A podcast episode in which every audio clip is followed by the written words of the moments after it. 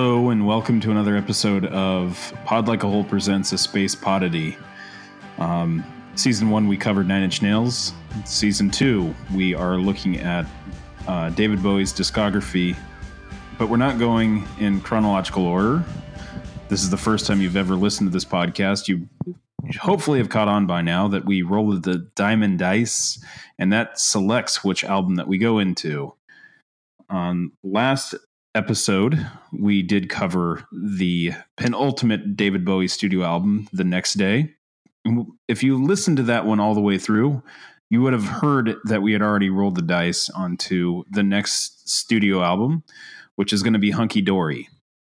But before we get into Hunky Dory, we wanted to give the next day extras a little bit of space to talk about. I know that we love to talk for two and a half to three hours long on episodes, but we decided to make this a proper episode. So before we go into Hunky Dory, we've decided to, like I had mentioned, go into the extras. This is Mark, one of the hosts, co creators. I'm always joined by my cohorts in this deep dive. And uh, Stephen, say hello.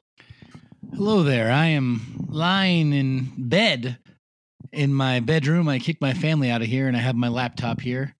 It's a Friday evening after a long work week. And I imagine lying in bed like this with a laptop and a microphone is how some of our greatest stars have been born. Like uh, Lana Del Rey, and um, what's her name? Billie English or Billie Irish, whatever the big Billie rave- Eilish. Billie Eilish. You know, she's a fan of Type O Negative, so she's okay by me. Anyhow, I imagine they started all their music just laying in bed with a microphone and a laptop like I'm doing now. Hello. Good to have you, Steve. Good to have you. Um, and can't have Steve without an Eric. Eric, are you out there? Sure am. And if we're going to play the uh, Where Are We game, I'm in my laundry room with a big fluffy blanket draped over the the metal washer and dryer as to not create a metallic echo. Um, also, like I'm sure many great stars were made, uh, leaning against a washing machine. Ah, yes. You sound a little under the weather, my friend. Uh, Oh, you noticed? What's, uh, yeah, what's you been noticed, going on in you your noticed life? My, my sexy voice, very nice. Uh, no, nope. the Kathleen Turner voice. That's right. The the Harvey Wei- the Harvey Weinstein. I just got a little. Uh, Uh, hold on. that- hold on. Correction. that- Correction. I always make that mistake my, myself. It's Harvey Fierstein. oh, oh my God! Pod, Completely pod like a Jesus hole. Christ! pod like Jesus, a I know the hole is- uh, difference. We're gonna edit that. no, We're gonna let's on. edit that right now. Three. pod- We're not editing. We're not editing. We're, We're gonna not leave that one in. editing anything. Let's just say that unequivocally, Pod Like a Hole Incorporated does not endorse Harvey Weinstein, and he definitely God. was not on our show. Oh God, no! Harvey Fierstein, on the other hand, has made an appearance many times. Every time one of us catches a little cold, and uh, also does a great voice of one of the Skeksis in the new uh, Dark Crystal show. So check it out. But yeah, I'm, Yeah. A little, I'm a little sick to answer your question. Yeah. Well, besides- hopefully you'll be back to the- fighting shape. Thank you. Besides a little sick, uh, how is everyone? And I'm only asking that because I want to talk about myself for a second. But Mark, how have you been? It's been a while. It has been a while. Um, just like you, I've been uh, trying to keep my head above water on on my work, and uh, still trying to maintain a good, positive outlook on life. Um, so far, things are coming up aces. There you go. Yes, work. I wanted to talk about work. That's right, work. Because God damn it, man, I've been working. I've been working so much, it's almost a pain in the ass just to listen to the songs for these albums, which is weird because a lot of my work is driving around now. But if you're driving around and not paying attention, you can't really get much done. But um, I just wanted to point out because I, I wanted to uh, I wanted to say two things about work because I've been working a lot. That since this uh, new position as a project manager at this job, we were very slow at the start of the year, and now we're very busy. And I'd say for maybe the first quarter, we started five new projects. It was a very slow time for us. And between now and November 11th, and today is December 18th, I will be starting five new projects.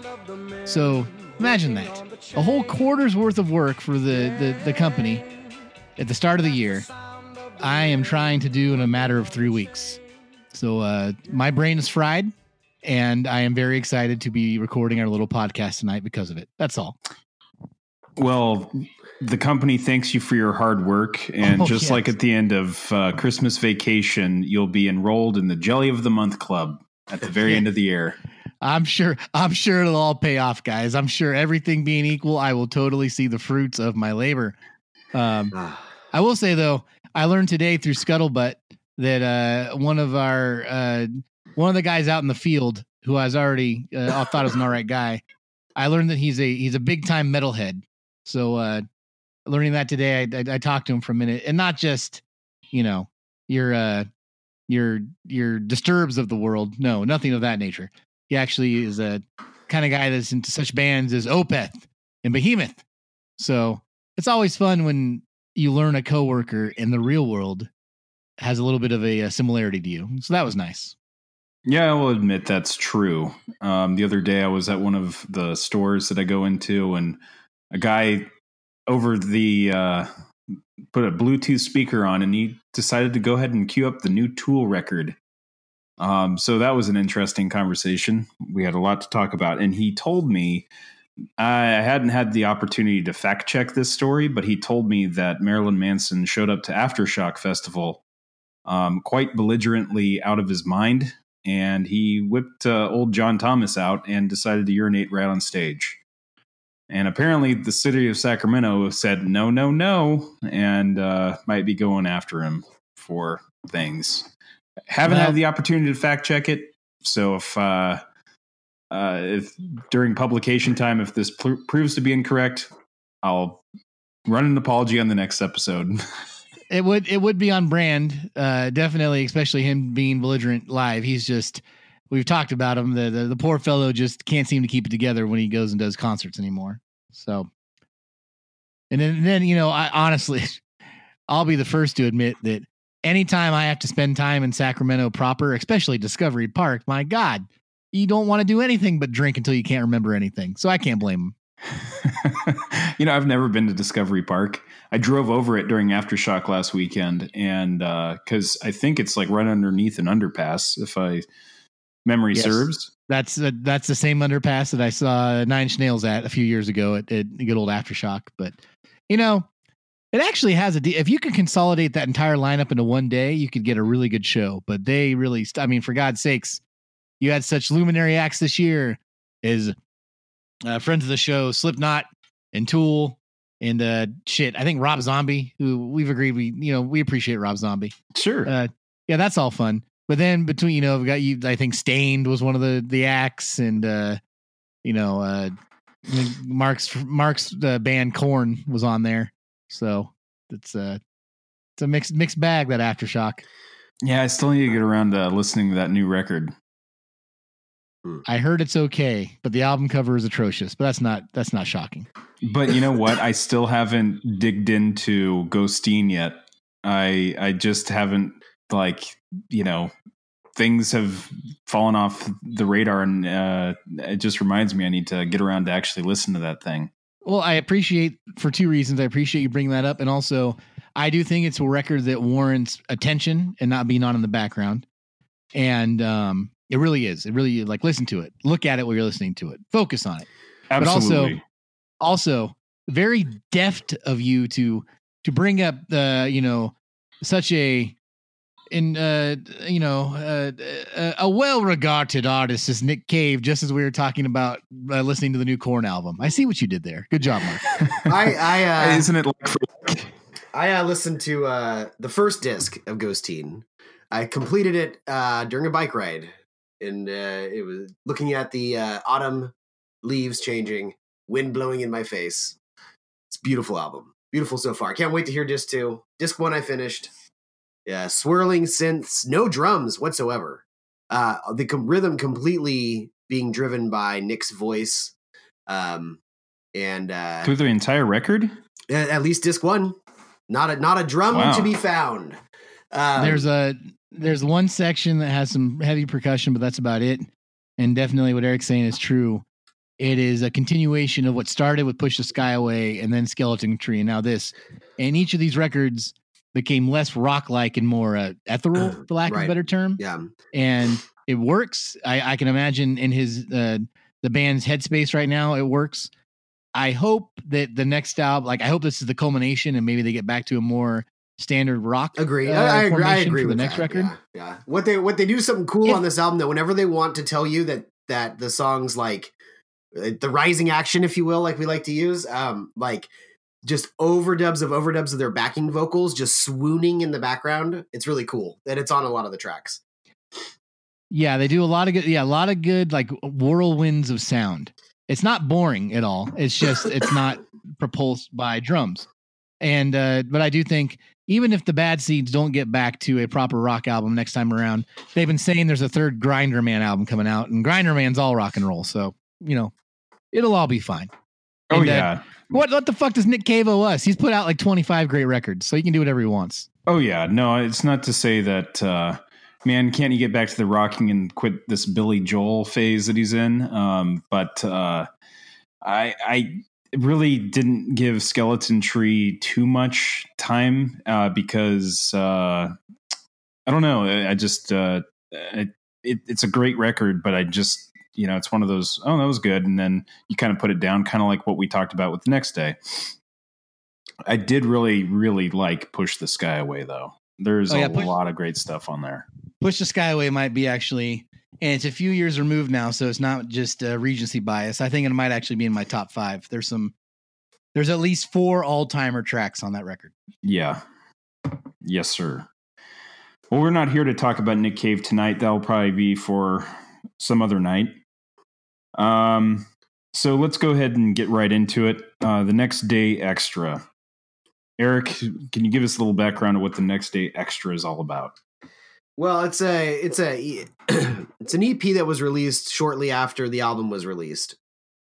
Um, it's got uh, some remixes. It's got a couple songs that showed up on uh, international versions of the next day and deluxe versions of the next day, and then it's got a few a scattering of songs that were just not used for anything.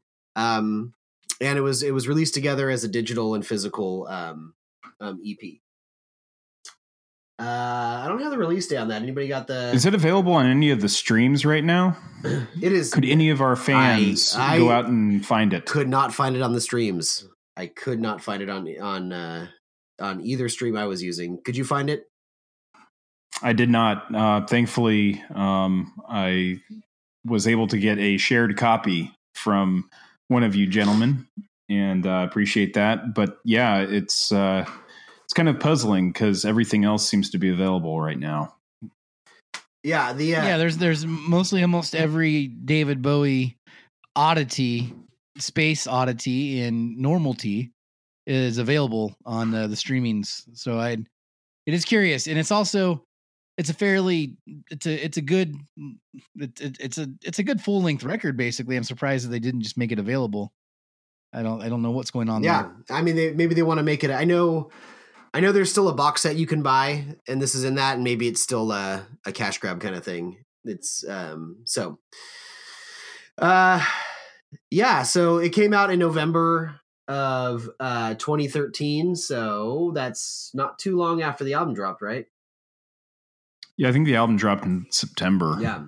So yeah, not not long after that, and um, yeah, exactly. It's just a collection of uh, of of stuff. Um, it did garnish what I'll say is one and a half music videos, and we'll talk about it as we get through the get through the songs. Excuse me. The album came out in March of 2013. So if this dropped in November, um, Oh, it yeah, you essentially does fit that theory of it being a cash grab. Um, it being released eight months later, those fans that bought it at opening day apparently had to go back and rebuy it. It's true. It's true. Uh, there was uh, for those that bought the next day and then the deluxe next day that had a couple of the bonus tracks. There was a um, digital seven track EP that you could buy for significantly less that had um, the other songs, like not those that were on the deluxe version, just some of the other ones um, to complete your collection. I see. So So the track listing that I got, uh, essentially, I pulled from uh, the Wikipedia, Um, so I guess when we talk about it, we'll just go off of that format, which is essentially a carbon copy of what the track listing was for the EP. Yeah. Um, so to start it off, uh, track one um, is titled Atomica. So let's listen to a little sample of Atomica.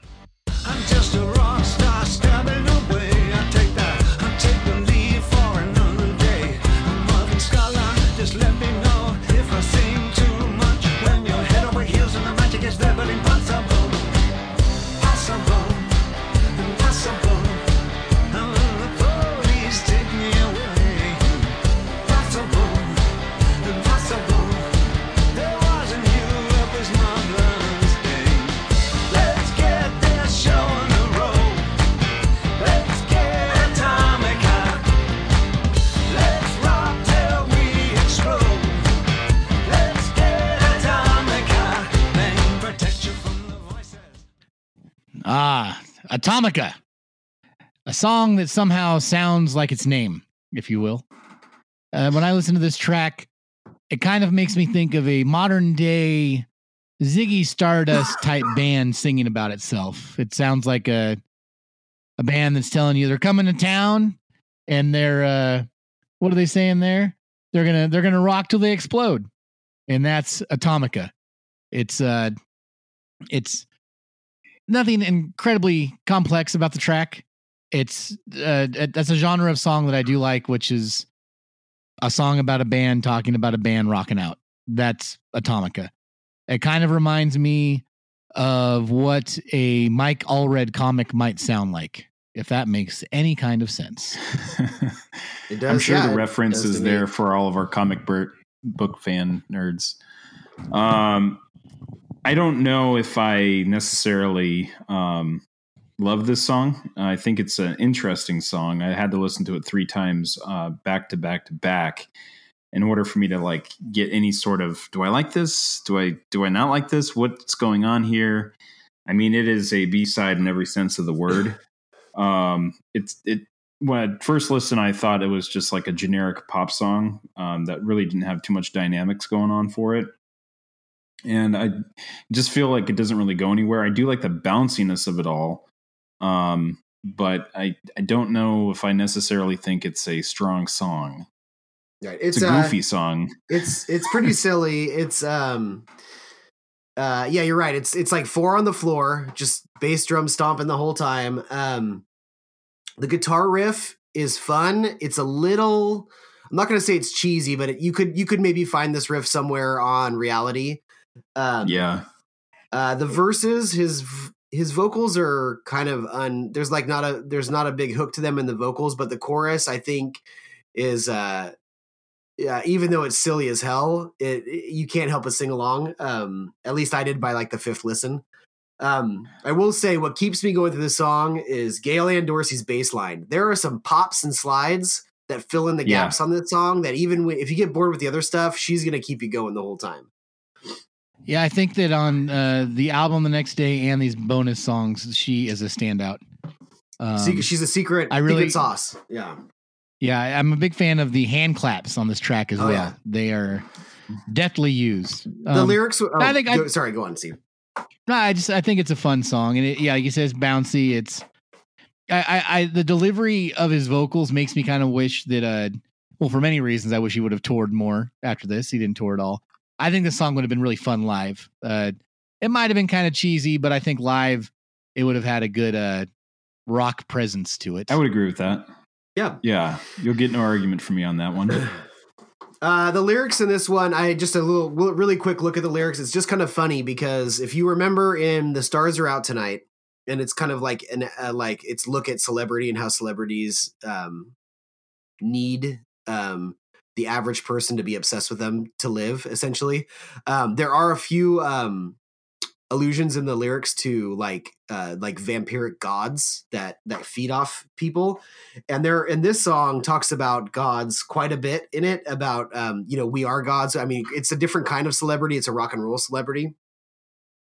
Um but they're just kind of looking into that a little bit more. And um when i when i looked into it uh on Lyric Genius. Apparently, Atomica is the name of a painting by Salvador Dali where he drew his wife as a god, a goddess. Um, so, anyways, it's also a a, a DC uh, a, a D list DC uh, uh, superhero uh, hero. So there you go.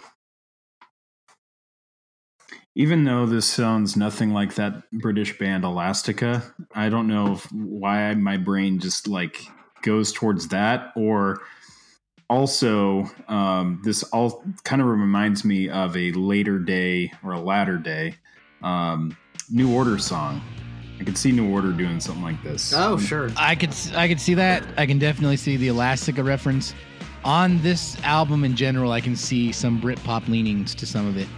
Because some of the songs are kind of tossed off isn't the word, but they're just, you know, they're a lot of the songs are just they're rock songs by a British guy. I, And, uh, I, I, I think, uh, and I like the Elastica, and I like Elastica quite a bit. Um, Oh, same But, here. Uh, Elastica fan club. but I think a lot of Britpop, um, and I've been dipping my toes in it a little bit more lately.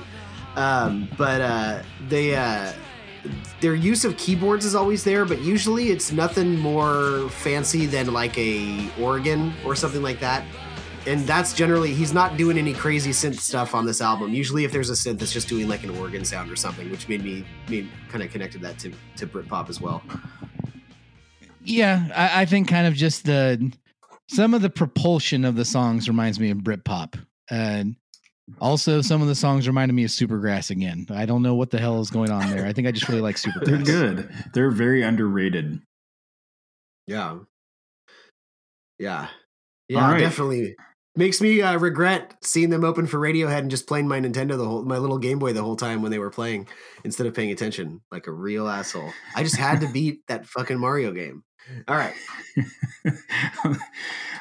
All right. Uh, so track two is a r- extended remix of "Love Is Lost." It's the "Hello Steve Reich" mix uh, from James Murphy of DFA and LCD Soundsystem. So let's hear a sample of that.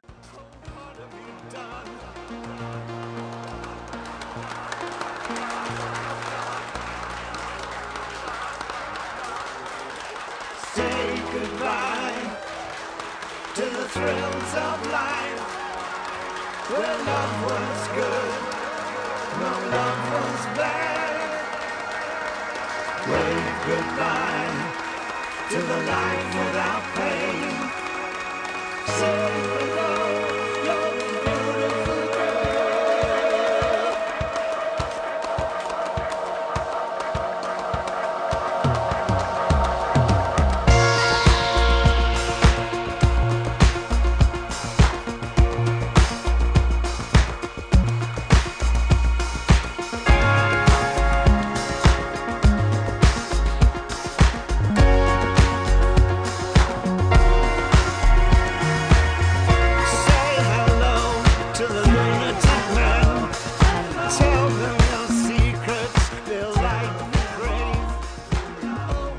Guys, I got this.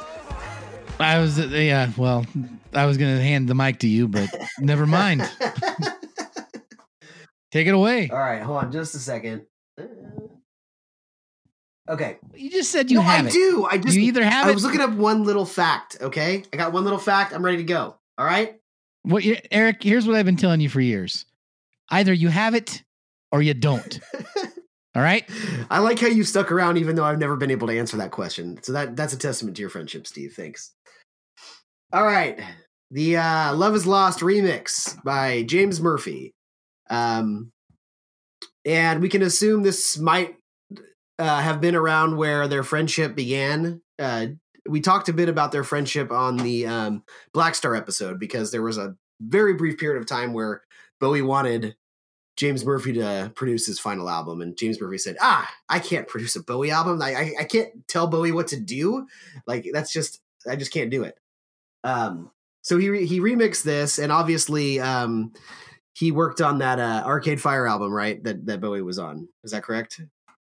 That's right. He Or did I- uh, just Yeah, yes. He he worked on that one. Yes. And boy, howdy, I got I got to tell you guys, since our arcade Arcade Fire little mini episode, I've had a Arcade Fire relapse like you wouldn't believe. That's uh, It just it That's just, good. It just Uh, happened. did you to- happen so- to fall into everything now, or not yet? Nope. I pretty much just kept listening to Reflector over Fair and enough. over and over again, Fair and then enough. back to Funeral. Yeah, no, that's all good. I was just But I- wondering your I- I- thoughts on that one. That's all. No, I'll try to. I'll make time for it this weekend, but I did go back to Funeral and get reacquainted with my Very love of that record. So But anyways, Eric, James Murphy and David Yeah. Bowie, tell us more. Right. So this one's called the Hello Steve Reich re- mix. Um, Steve Reich was a composer and an avant-garde composer um, who would do a lot of work with tape loops, found sounds, and and and and mixing stuff, looping stuff until he got like a rhythm out of it. And um, that's what the clapping is in this song. He has a song called "Clapping Music" from 1972. Um, and that's what James Murphy is using uh, as the driving beat for the first half of the song. Um, the clap starts. You get some synth, uh, some synth like um, uh, like loops and uh, and as that's happening, you get the lyrics and you get Bowie singing, and it's, it's kind of a fun take on the song. The um, the full version's ten minutes. There is an edit of it out there. I only listened to the ten minute version, and I and I and I liked it. I, I followed it all the way to the end each time. Um, it uh, you get you get Bowie singing, and you get crisp and clear because it's just him, a little bit of synth and the clapping in the background. Um, and then uh, it gets to a part about halfway through this remix where the drums come in, the song gets bigger, and um, you get even uh, a a sample of "Ashes to Ashes." You get that underwater piano, that uh, kind of thing that as it goes over, and it plays the me- the uh, melody from "Ashes to Ashes," um, which is a fun callback. Uh, this is the one they made into a music video, which is a um, a bunch of uh, shapes and designs floating around, perfect for the dance for the dance club if they if they're one of those that play music videos. Um, Speaking of that anyways, music I, I- video, I like this remix a lot. Real fast, did, did you watch that entire 10 minute video? I didn't. Um, so there was two music videos. One involved the puppets um, that we talked about, and then the other one, Right. Uh, that l- 10 minute long one, and definitely is not safe for work. Uh, Did you watch the whole thing? oh man, it's been a long time. Remind me, remind me where it gets not suitable. Well, you know, there's two naked people, man and woman, uh, doing the deed, man. And it kind of breaks Oh. into shapes and whatnot, but you actually do, you know, obviously see the Oh, bodies. interesting. I only remember the shapes. Ha! I didn't rewatch it for this listen, so Yeah, I didn't. Yeah. I mean, it, it's there.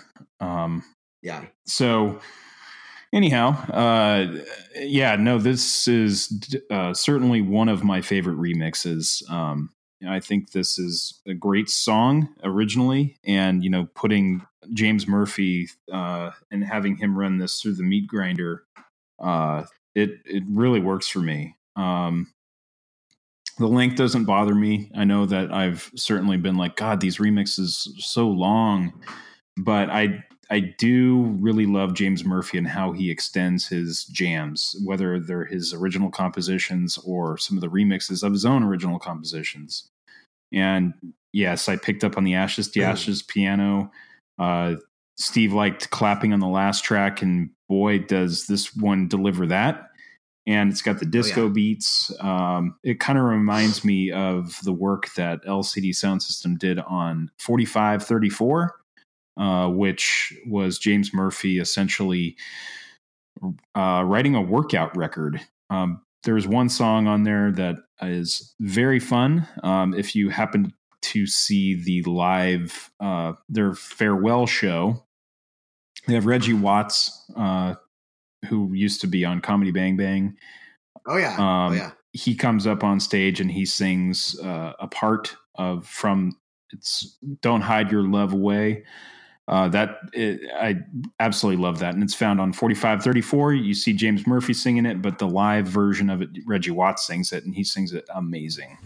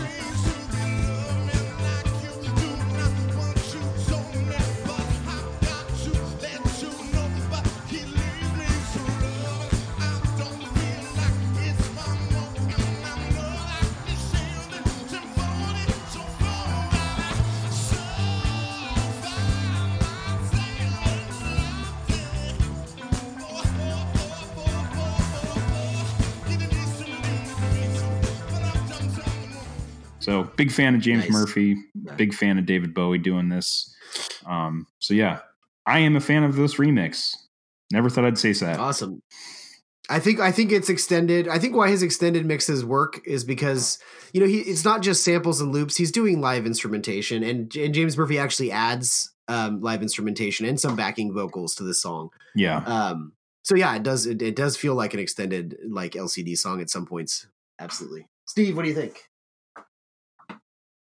Yes, I also we are three for three. I am a huge, huge fan of this remix. While Mark was talking, I was thinking about yes, actually, James Murphy has the ability to make long things not seem long. Um, I think it's just he has an ability to, or this is our one of our catchphrases again. He has an ability with rising action to extend rising action to where you don't realize that you're rising until you've risen. Does that make sense? Yeah, it does. Yeah, and no, it does. Um, there's a song on the first uh, song uh, record, self-titled. It's called "Yeah." There's like a crass version, and that one just goes on for miles and miles. Uh, but there's so many parts where you just yeah are right. You, you feel that you've reached the mountaintop, but then you look up and you realize that there's more to go. Yeah, and he's a, he's really able to uh, blend uh, different rhythms to where you don't notice that they're blending well. He's he's really good at what he does. And uh, on this set, this this remix, uh, there's a the section that Eric brought up in the middle where it kind of uh the drums kick in and then it kind of ascends into like the space disco. Uh, that's that does one of my favorite things, which is where and this has happened to I'm sure the both of you every once in a while there's a song where it either does something you forget it does, or even if you expect it coming, whenever it happens, you might laugh out loud. And on this track, that part where the song changes and kicks up a notch always makes me laugh out loud. Like I like I fist pump. It's uh it's fantastic. Yeah. It's a, it's a great Yeah. remix. Yes, yes, yes, yes. All right. So let's head on over to figure out what the plan is. Track three is uh, Plan.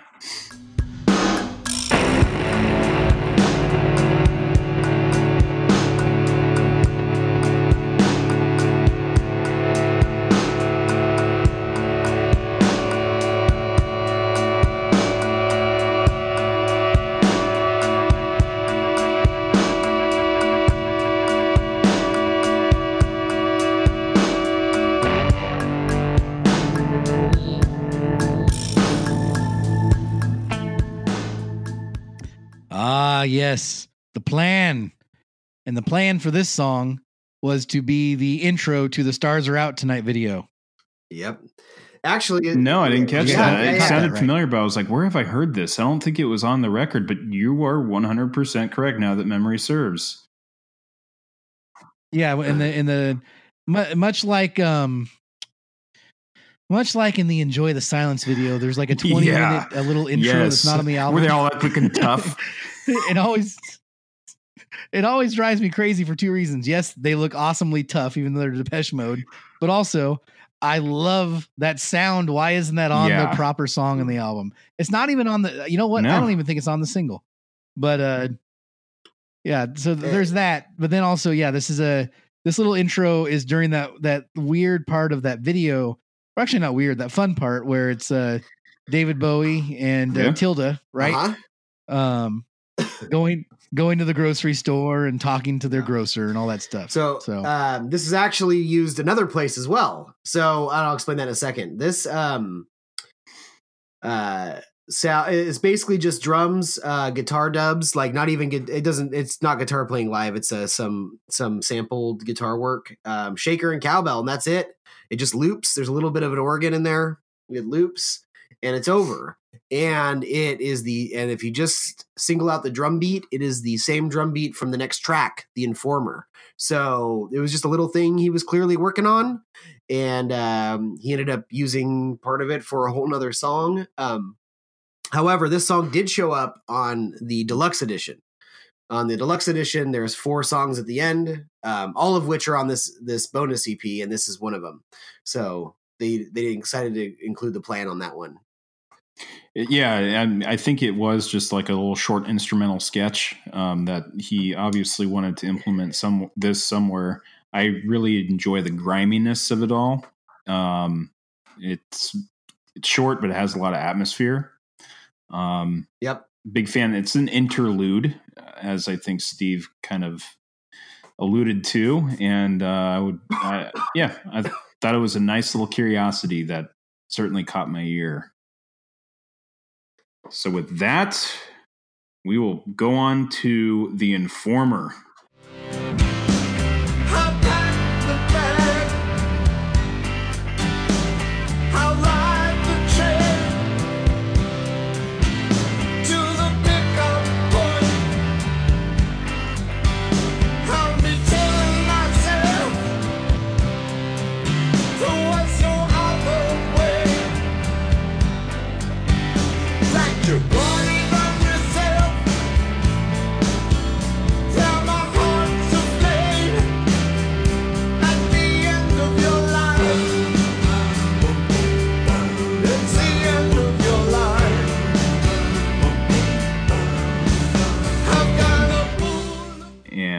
That was the informer. And just like eric was saying um, you could hear the snare drum that was uh, featured in the plan.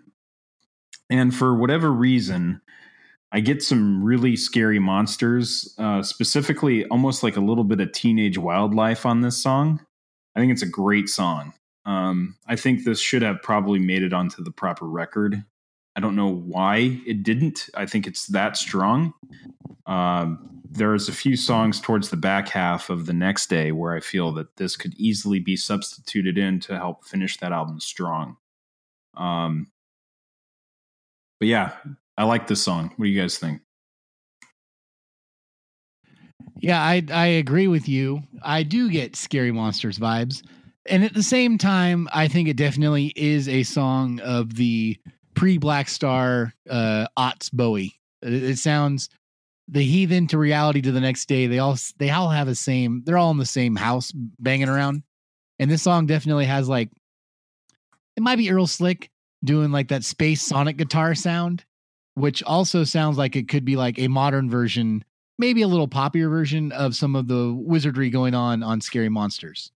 Uh, do, do you know the guitar sound of which I talk? Help! It might not be a guitar. Um, it's like a sonic Yeah. space sound. Yes, Uh, yes, yes. that I echoes think off I know what you're talking about. Yeah. Yeah. So there's that. That's that's very. You find some of that in reality and Heathen, but uh, I yeah I do like this song quite a bit. I think even though I think that uh, the next day closes well, this could have been a great closer song. Um, there's some great vocalization. There's some great you know oohs and some bum bum bums, and there's some great harmonies they create between dual bowies during some of the uh, the choruses. Um, it's definitely album worthy.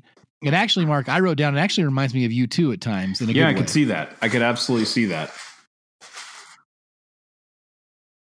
because it kind of it kind of you know echoes and, and and goes into the distance, which I think you know it's kind of a U2 calling card. So I big fan of this track. What do you think, Eric? Uh, I agree. It's uh, it's everything we like about that era of Bowie. Um, actually, gonna quote the um, the Pushing Ahead the Dame uh, website just because I didn't even catch this stuff. Um, so apparently, there's some "Satellite of Love" backing vocal references in the song. There's there's there's a fair amount of self referential stuff. There's uh, um, apparently the bridge sounds a little bit like "Rock and Roll Suicide." Once again, I didn't catch any of this stuff, but what I, I do like what he says here is like it's the feel of heathen and reality pushed to the point of exhaustion, with Bowie having one last go at a played out style. He pulls it off with aplomb, but in retrospect, it was him. Clo- it was the closing number of Bowie's millennial show, with the lead actor already plotting to tear down the set and bring in a new pit orchestra.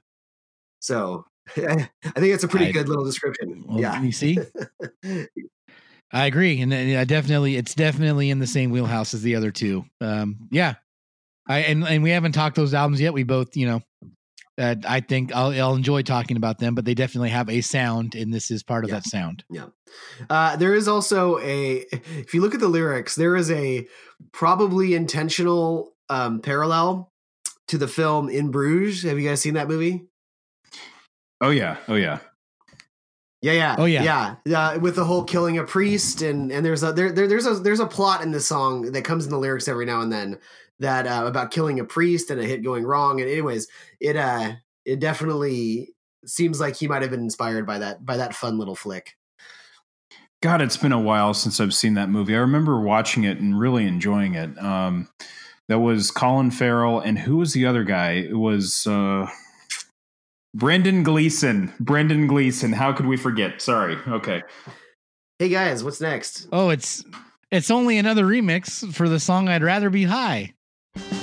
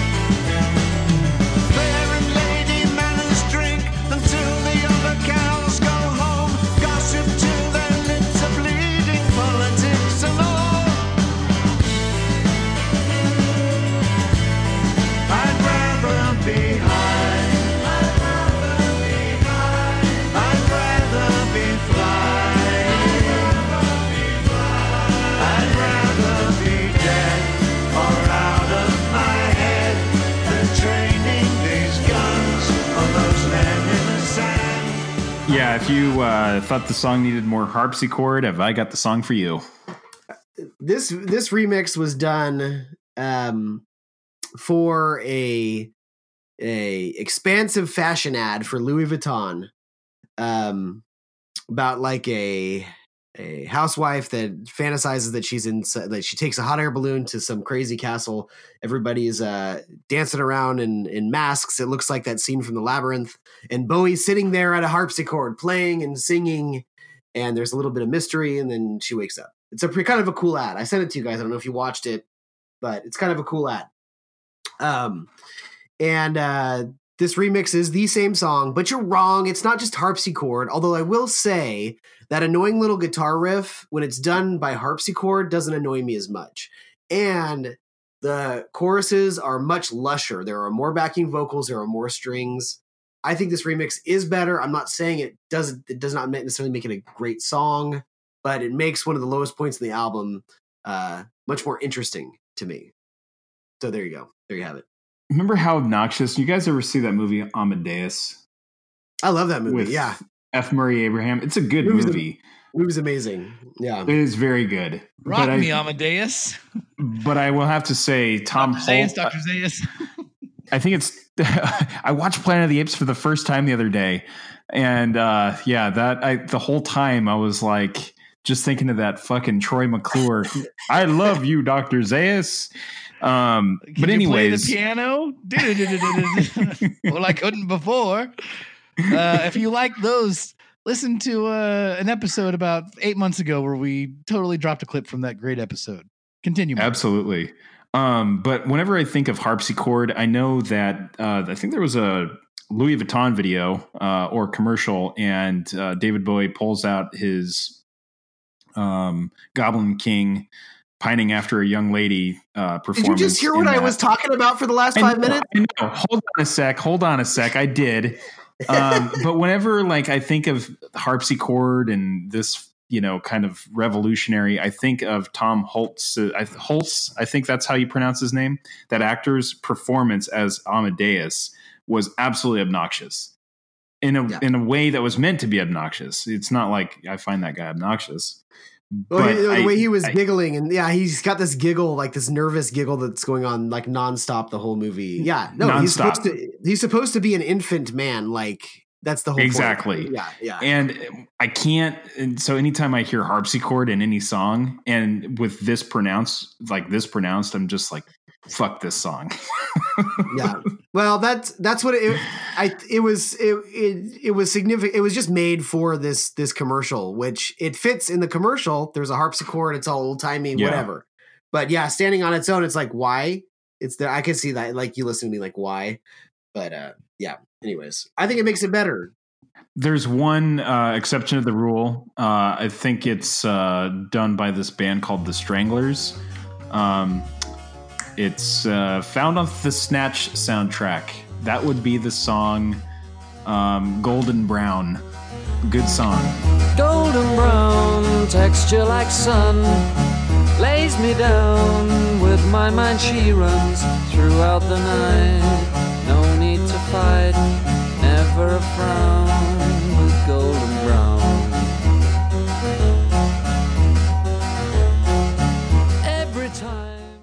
It's the only exception to the rule. All right. Uh, Note to self: return want- the harpsichord I bought for Mark for his birthday.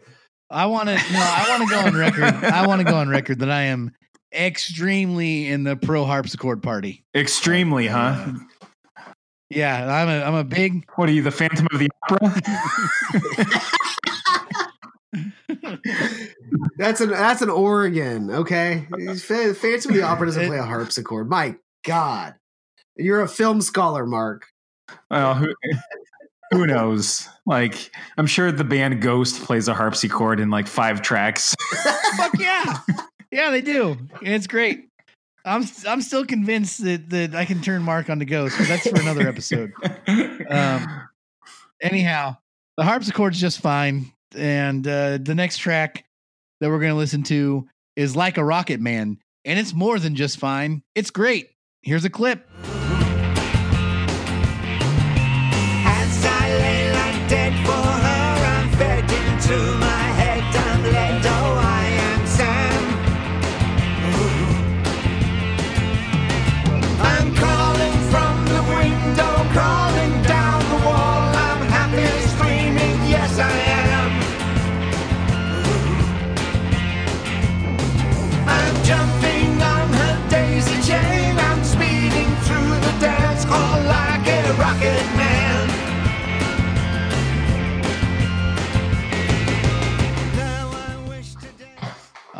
Ah, yes. Like a Rocket Man. From the title to the actual song, I love everything about it. I think that this track moves at a brisk pace that makes me feel like I should either be cleaning my house or driving down through Big Sur on the Highway 1 in California. It's a beautiful song, and it even reminds me of the Beatles' Help during the choruses with the way David Bowie delivers his vocals. And whenever I'm reminded of the Beatles, I'm put in a good mood. That's all I have to say about this song. I like the song.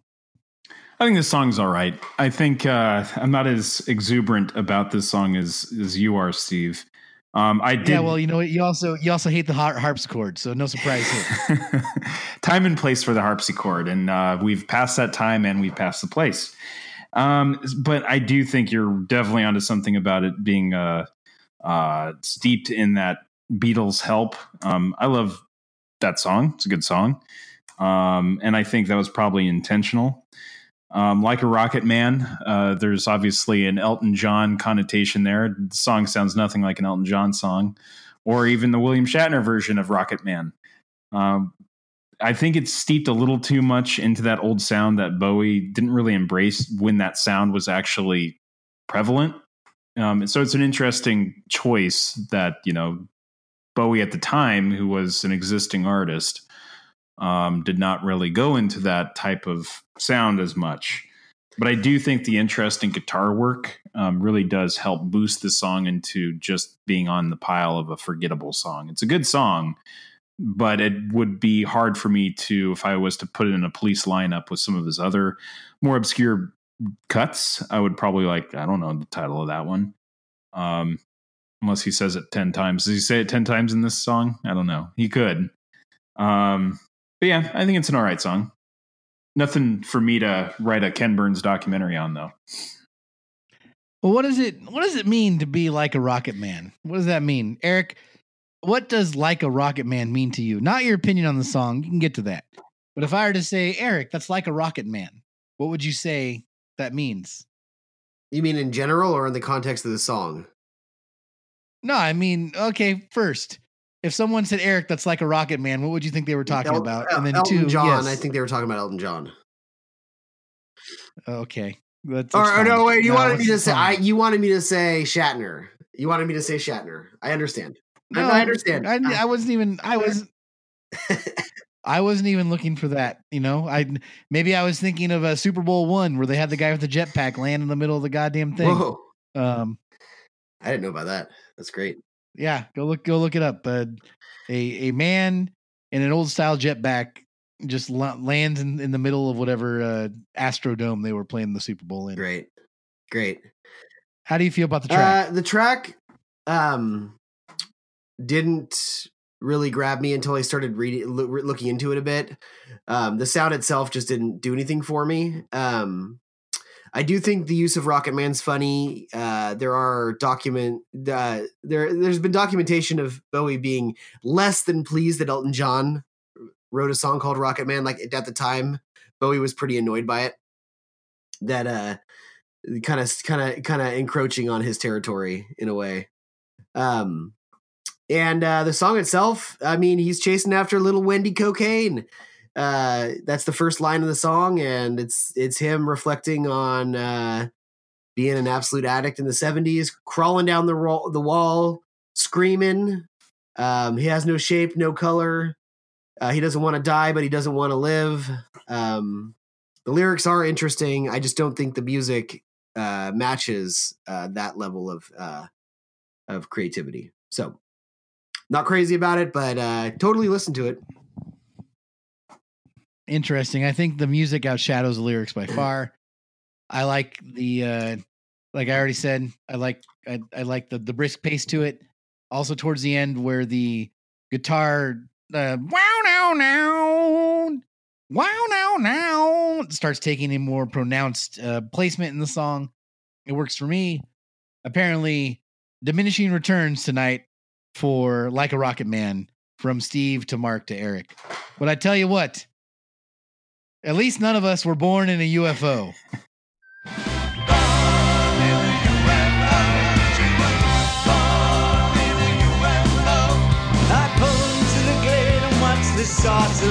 She glided through the mist in a daylight skirt. Shoes like hooves in the dirt. Her clutch bag reflected the sun and steel. The 50s movies, the. There's no direction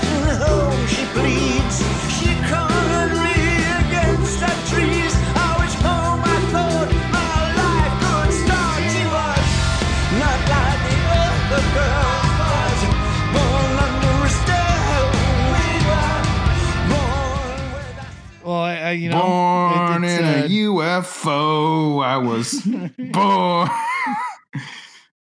I'm I'm fully prepared when we get done with the show tonight to to at least write out the lyrics of that parody song and, and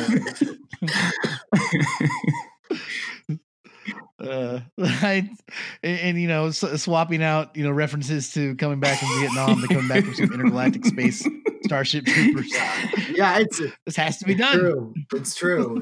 He, yeah, uh, but uh you know I, I i i actually i was caught off guard like like those uh those non-tarnians off sector 7-2 caught off guard by the onslaught of the monstrosities of the la Bosito, uh 1213 droids.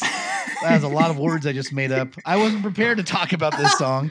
So eric what do you think about uh, born in a ufo uh, I I mean, this song just just hits you across the face with its dick in the first 30 seconds with the whole born born in the USA riff. Um, and then it's like Bowie said, I want to make a parody of Springsteen for 10 seconds, and then I don't want to anymore. And then the rest of the song is something else. Um uh the rest of it is uh it gets a little jangly. Um it has some moments of catchiness. Uh but I, I definitely find this to be this this to me is the is the ultimate of the b-sides like this was this was like a fun idea one afternoon but it's not going anywhere Yeah, I would probably agree with that. I mean, I do think that there are uh, there is a little bit more than just a, a slight like cheeky little nod towards Bruce Springsteen because I do think that there's a little bit of that also in the verse melody. Um, I do still hear a little bit of Springsteen. Um, it's uh, you know, I've I've noticed. No, it's true. There, there, there's a verse that starts that sounds like when Bruce Springsteen talks about like there's a boy walking down by the aqueduct or whatever, you know, just that slice of life Springsteen. That's a terrible Springsteen, by the way. Steve, don't hate me for that. But I wasn't trying. I know to, that wasn't was like a little more John Mellencamp, but sure. Yeah, but it, but it was like a just the there. There's that slice of life storytelling that happens in this song that is definitely Springsteen. So I, you're right. but it's that. got a little bit of a sci-fi twist obviously i'm i've noticed that uh there's a few songs in um, bowie's catalog obviously the most well-known one being space oddity um, about his just fascination with you know intergalactic beings. I think you know ziggy stardust also has a character that comes from you know he's a space invader. And then on heathen the gemini spaceman and now born in a ufo it's like yes bowie we we understand at this point that you're that's your thing. Um intergalactic space travel.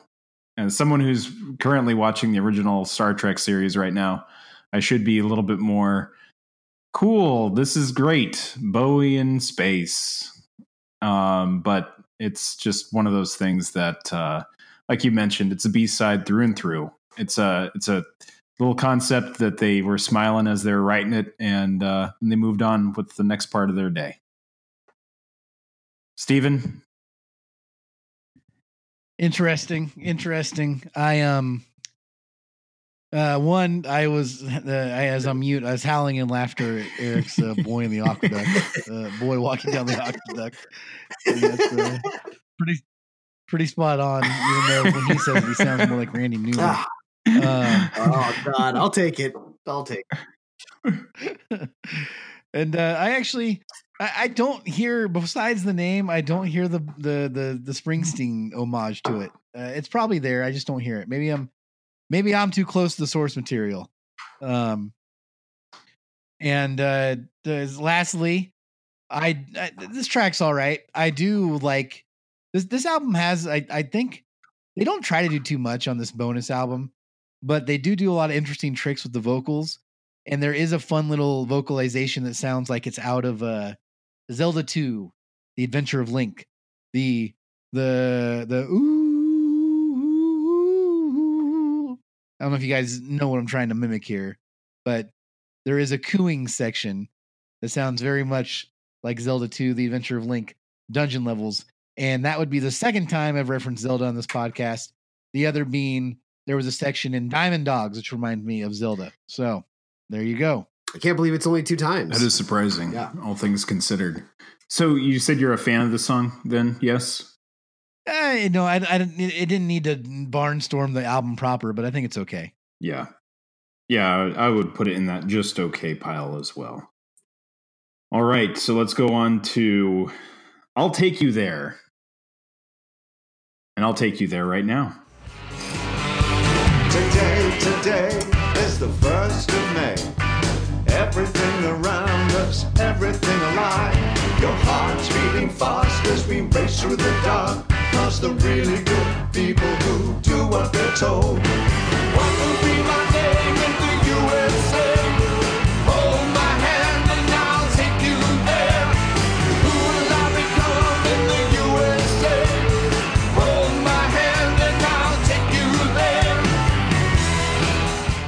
So that was I'll Take You There. And it's uh it's not bad. Again, I've said this about Born in UFO as well. I think it lacks a clear production. Everything really seems to be cluttered. I think uh pushing ahead the Dame said it was a, a traffic jam of sounds. Um and it's clang and bang, but not necessarily in a junkyard way. It's more just there's a lot going on. Um, That's funny because we described we described uh, never never let me down the same way, and he actually asked his band to listen to "Beat of Your Drum" five times before playing before recording the music to "I'll Take You There." interesting. Fun fact. Beat of your Yeah. drum. Uh, I I remember actually enjoying that song, uh, but then the choruses came in and just fucked everything up. Um, this song was uh, the only. Oh, sorry. Go on. Yeah. Oh, I, I was gonna say I'll give this song one thing. Uh, yeah, it doesn't have a lot going for it. It's a little busy. Um, at the one minute forty five mark, it takes a, a step back a little and lets David Bowie just sing without a lot of uh, instrumentation behind him. And it's a nice reminder that oh yeah, sometimes you forget that David Bowie was a great vocalist. Uh, there was always so much going on that, and when you strip everything away, the guy is such a great singer. And uh, in this track, there's a small example of it around the minute uh, 145. That's about all I got to say. It's the only co-written song on the album. Uh, him and Gerry Leonard, who was his guitar player on Next Day, they co-composed this track. Um, and uh, I actually, I actually like this song. I, I, I find it to have a lot of drive, and uh, I always, I always find myself finishing it uh, once it starts. Uh, if it comes on shuffle or anything like that, um, I think the hook. I think I actually think the hook's pretty good on this track. So anyways um i would put this above the last few tracks we talked about Well, the track I'll put among the last few tracks we talk about is God Bless the Girl and God Bless This Song. Let's hear a clip.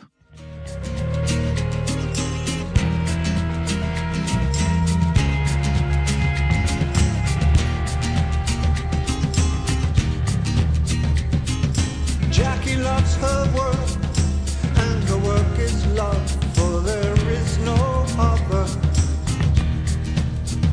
She says, God has given me a job. Jackie loves her work, there is no other.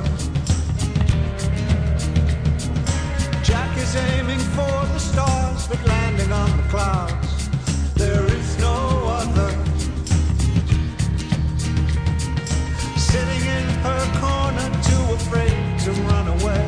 Like a slave without chains. Wonder turns to danger, spring turns to winter. God bless the girl, but I will treasure, treasure every. Ah, yes. God Bless This Girl. Some kind of early 90s Billy Joel mutant that I absolutely adore. Eric, how do you feel about it? i like it i like it um musically what stood out to me the most is um it's not in the forefront but david bowie is playing acoustic guitar and on the song in the background. There's there's a full band playing. It's a rock song. There's electric guitar there's everything like that. but bowie's carrying the rhythm uh by strumming his acoustic guitar like crazy. And um you know he never got credit for being much of a guitar player but um he could he he could drive a song with an acoustic guitar and he does that in this song and i think it's really cool. Um I agree with Yeah. you. I um I wanted to say that I noted the acoustic guitar really stands out in this track. And yeah, you know, whenever you watch uh some especially in his older age, he would do a lot of uh pulling out the acoustic guitar and playing some of his old tracks and you were reminded, "Oh yeah, this guy he started out as kind of a, uh folky songsmith and he could really play the acoustic guitar well." And um I actually found this uh, a version of um uh shit, Quicksand with him and Robert Smith this week that knocked me in my ass, and it's just those two and acoustic guitar. nice But um, yeah, I I just wanted to say I totally I wrote down the acoustic guitar playing on this is great. Uh, that and against um, kind of the ominous uh, electric guitar plucking was a, a nice nice mix. Yeah. Um, and he's got a lot in this song. Um, he's he's following a, a few different female characters and just kind of just kind of celebrating um, the the the women's plight in our society. Um, so I like I like the lyrics for that. It's a it's kind of a low key feminist song. Um, and uh, I think it's a great. This was good. This was the closing track on both the deluxe version and the Japanese version. So uh, I, I think it's a great closer. Uh, Heat might have been a better closer, but it's still a it's it's it's it's not the closer of this, but it's a it's got a it's got a great uh, reflective quality to it. So I like it. Yeah, two two other things that it does that I like is I really again to the vocalizations on this record, the uh you know what I'm talking about right there. There's that during the chorus yeah. underneath it, he kind of does a cooing sound. It sounds great. And throughout the track towards the end, there's some piano work that gets more pronounced. It's kind of a Bruce Springsteen style grand piano pounding that I really dig. Uh, but Eric and I had plenty to say. Mark, how'd you feel about this track?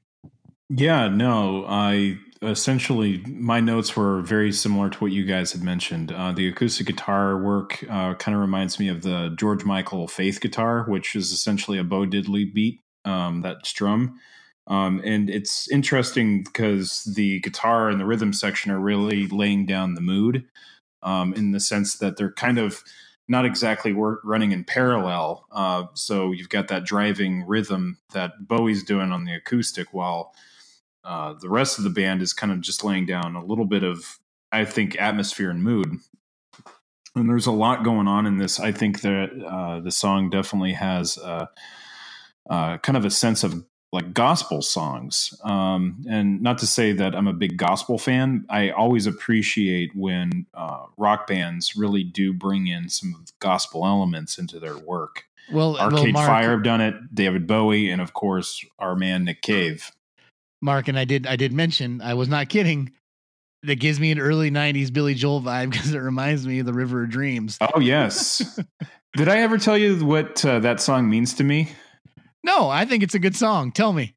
So, River of Dreams. There I was, a young man in eighth grade, and um, our PE teacher. We had come to the part of the year where we had to do gymnastics, and part of our, uh, I guess, testing grade. I don't know. Like, I never quite understood how PE teachers would grade students. Never really quite understood that. But anyways, we had to do a floor exercise.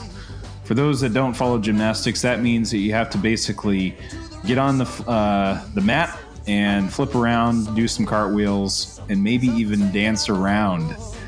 And you had to bring your own music. So Oh yes, yes. So you had the option of, um, you know, doing it with a partner, uh, you know, whatever it is. None of my uh, none of my friends, I think, were in the class or really right that interested. And I was really kind of dreading it. So I was like, God, I don't know what fucking song to play.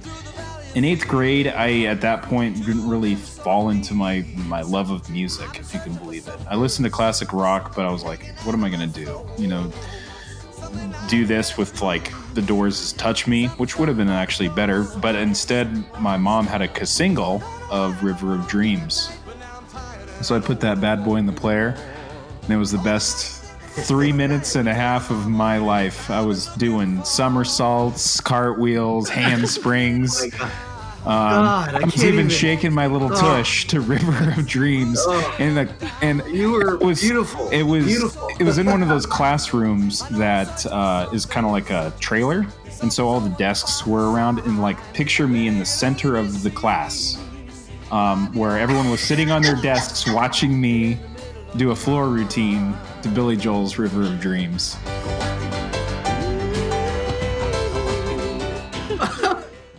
This So is there the you go. I am um the best thing I've um, ever heard in my life. I'm I'm in tears. A few a few things stand out to me.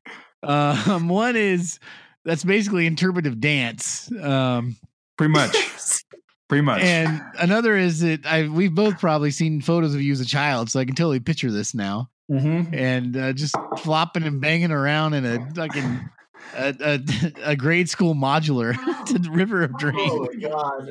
That's exactly right. so- That's exactly right. It was So uh, good. picture like a very scrawny like kid who uh, was dancing around like Conan O'Brien, uh, like part Conan O'Brien and part like the uh, inventor professor from the Ducktales.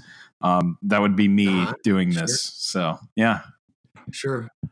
Wow. All right. I d- Well, well, folks, if you're still considering signing up for that Patreon, if we didn't just convince you why it's worth it, Yeah. this is the kind of content you get for free. But I tell you, if you didn't, you'd pay for it. That's Yes. right. Did you just offer Mark to find the video footage of that to, to give to our Patreon subscribers? if it was filmed, trust me, that would be uploaded in a minute. yeah. I'll uh, I'm gonna Oh. call I'm gonna call Anne tomorrow after her morning run and see if uh, we can find the track this down. Well, there's no parents. It was just student. It was just like kids. There was. Right. It was. And man, I'm surprised that like I didn't get thrown into a locker and uh, like just get laughed off and out of the, the room. I did. Did your PE uh, teacher look at you and say, "You kid, you got the goods"? I mean, it, there was like a freeze frame. Yeah. Oh man, Oh. my PE teacher was like the salty old Vietnam veteran too, and he just like, all right, next, you know, just you know, yeah. well, so it was- it's funny. In answer to your earlier questions, PE teachers like they have standards that they like any other teacher, but they get to pick from all these different physical activities that can meet that standard. And it's just so weird that they picked gymnastics. I never had to do gymnastics. I certainly never had to do a floor routine. So that, that just, he, your your PE teacher must just have had it. Yeah, just liked it. Yeah. I have no idea. All I have to say Yeah. about PE teachers is that in high school, the PE teachers at Mark and I's high school definitely hit every cliched PE teacher you'd find in a high school movie or comedy. It was looking back preposterous how they fit so many cliches. And uh I won't go into details there, but they definitely there was one of each type. It was something. All I'm surprised right. I never told you guys that story. That's a good one. All right. It's a great story. Oh man, that just made my week. Have you ever told your wife that uh, story? Oh yeah. Oh yeah. Anytime that song comes on, yeah. She's still with me. That's a it's a life's mystery. All right. And another one of life's great mysteries is why is the song So She so good? Let's hear a clip.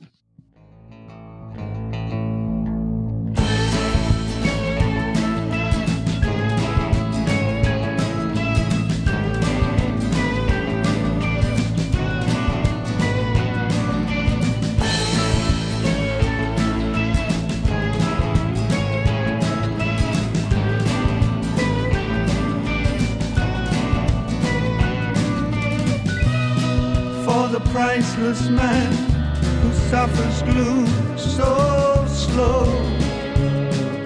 Eyes are stolen for her. The sleeping sky takes the moon so slow. I would slide away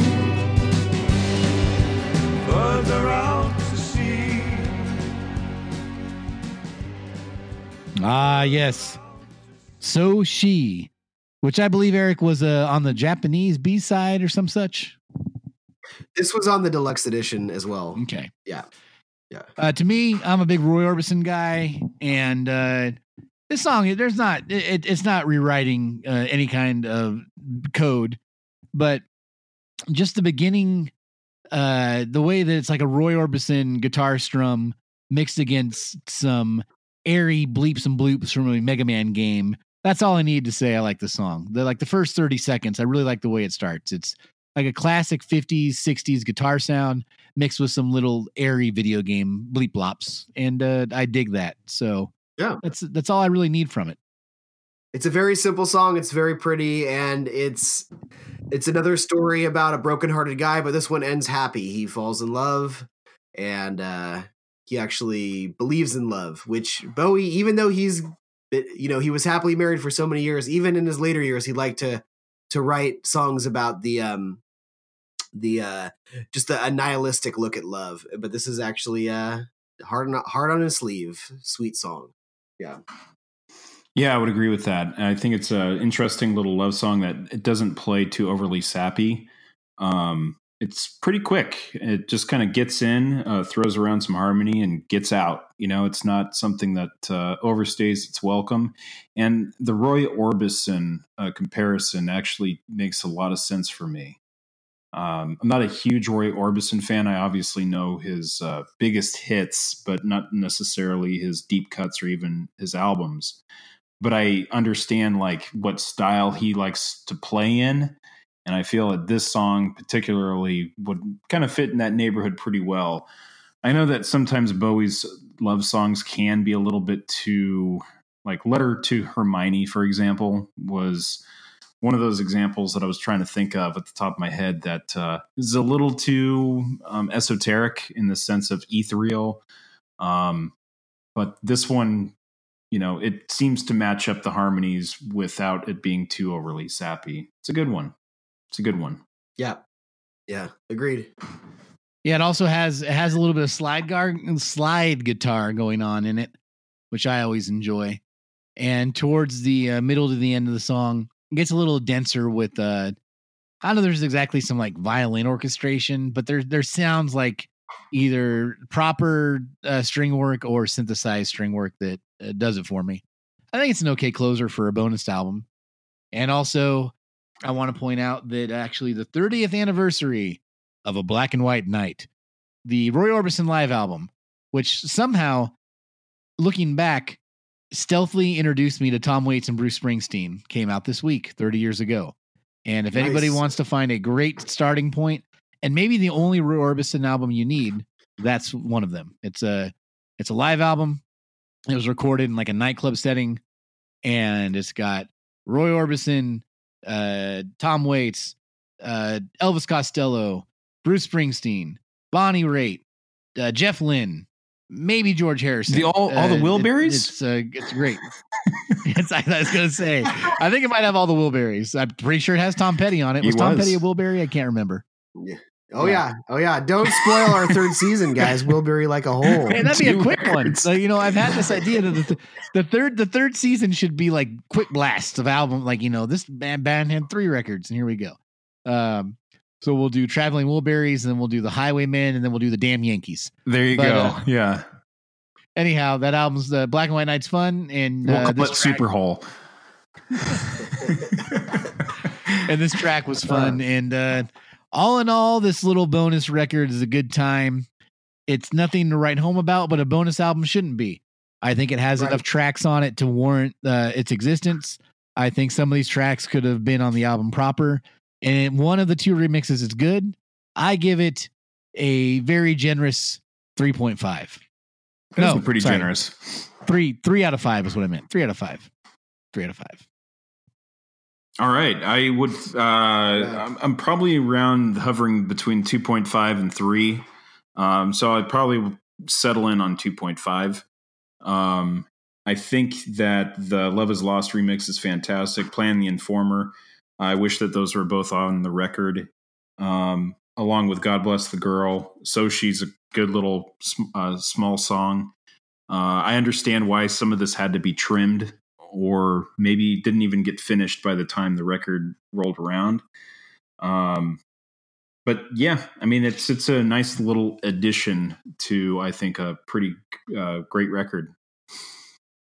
Yeah, no, I agree. I I I, give it I uh, give it a two point five, and um, uh, and I agree with all all the songs you just mentioned. Mark are top notch for me. I do find Atomica way more fun than it needs to be. Um, and uh, you know, even though the worst songs on here are they sound nice. It's Bowie. There's some little Bowie moments that we appreciate. It's not just like Tony Visconti sitting on a stool creaking, playing his flute or something with like crackling tape, and like that was going to be a an interlude song or some you know some throwaway shit like that although I, I would love that for my own reasons but um anyways yeah two two out of five Yeah, I, I think I give it a little bit extra oomph just because I like the uh, album proper quite a bit, and I think they go really good together. And some of the goodwill I have for the next day spills off onto this uh, oddity extra bit. Um, so yeah, no, it, it's fun though, and I between both these records, I'm glad we did this for the podcast because I will probably listen to some of these songs more, as I said before Yeah, they will probably work their way into my my rotation now that I have sat down and focused on them. Um, i'd probably replace i could probably take out dancing in space and replace it with like a plan informer one two punch uh, that would be pretty fun yeah. I I would say Dancing Out in Space would probably got to go. Um, I'd rather be high. I, I I still don't really. i know we could we could Care we for could that kick that one song. off too yeah. I know that it's Give a one of these one of these closers Yeah. that would be great yeah do a little sequencing but uh yeah if i was to i would probably put the informer on there. Um and uh god bless the girl. So she would probably stay as a b-side.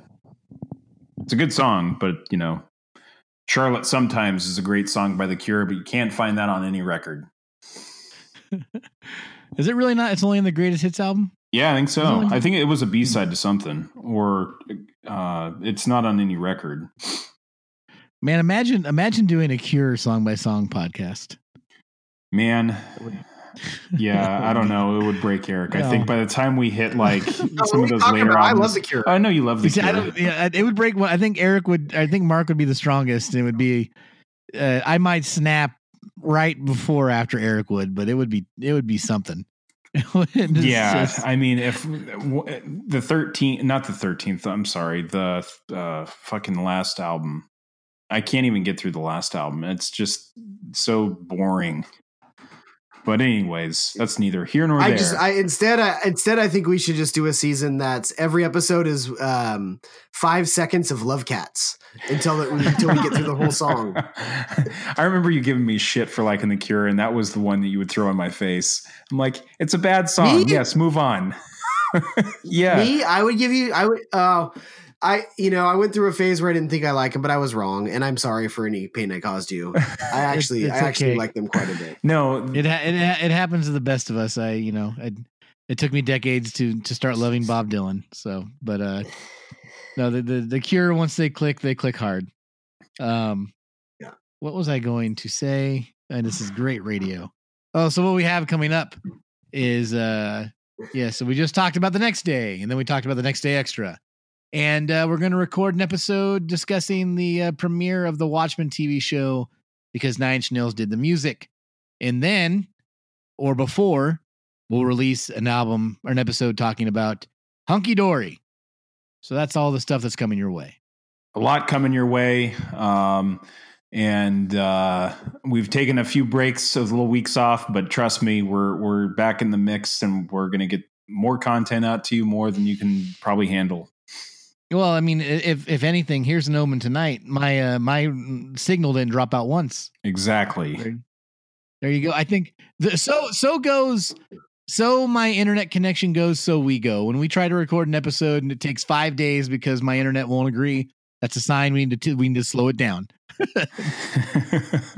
Here we are. But uh, there it is, folks. We did it. So Steve has given you what's on the menu, and we hope that you will be digging into those fine courses that we're going to be presenting in front of you. Yes, and as you as you dig into them, as you dig into your excellent cartons of uh, rice, which actually might be maggots, Michael. I hope we brought you closer to pod.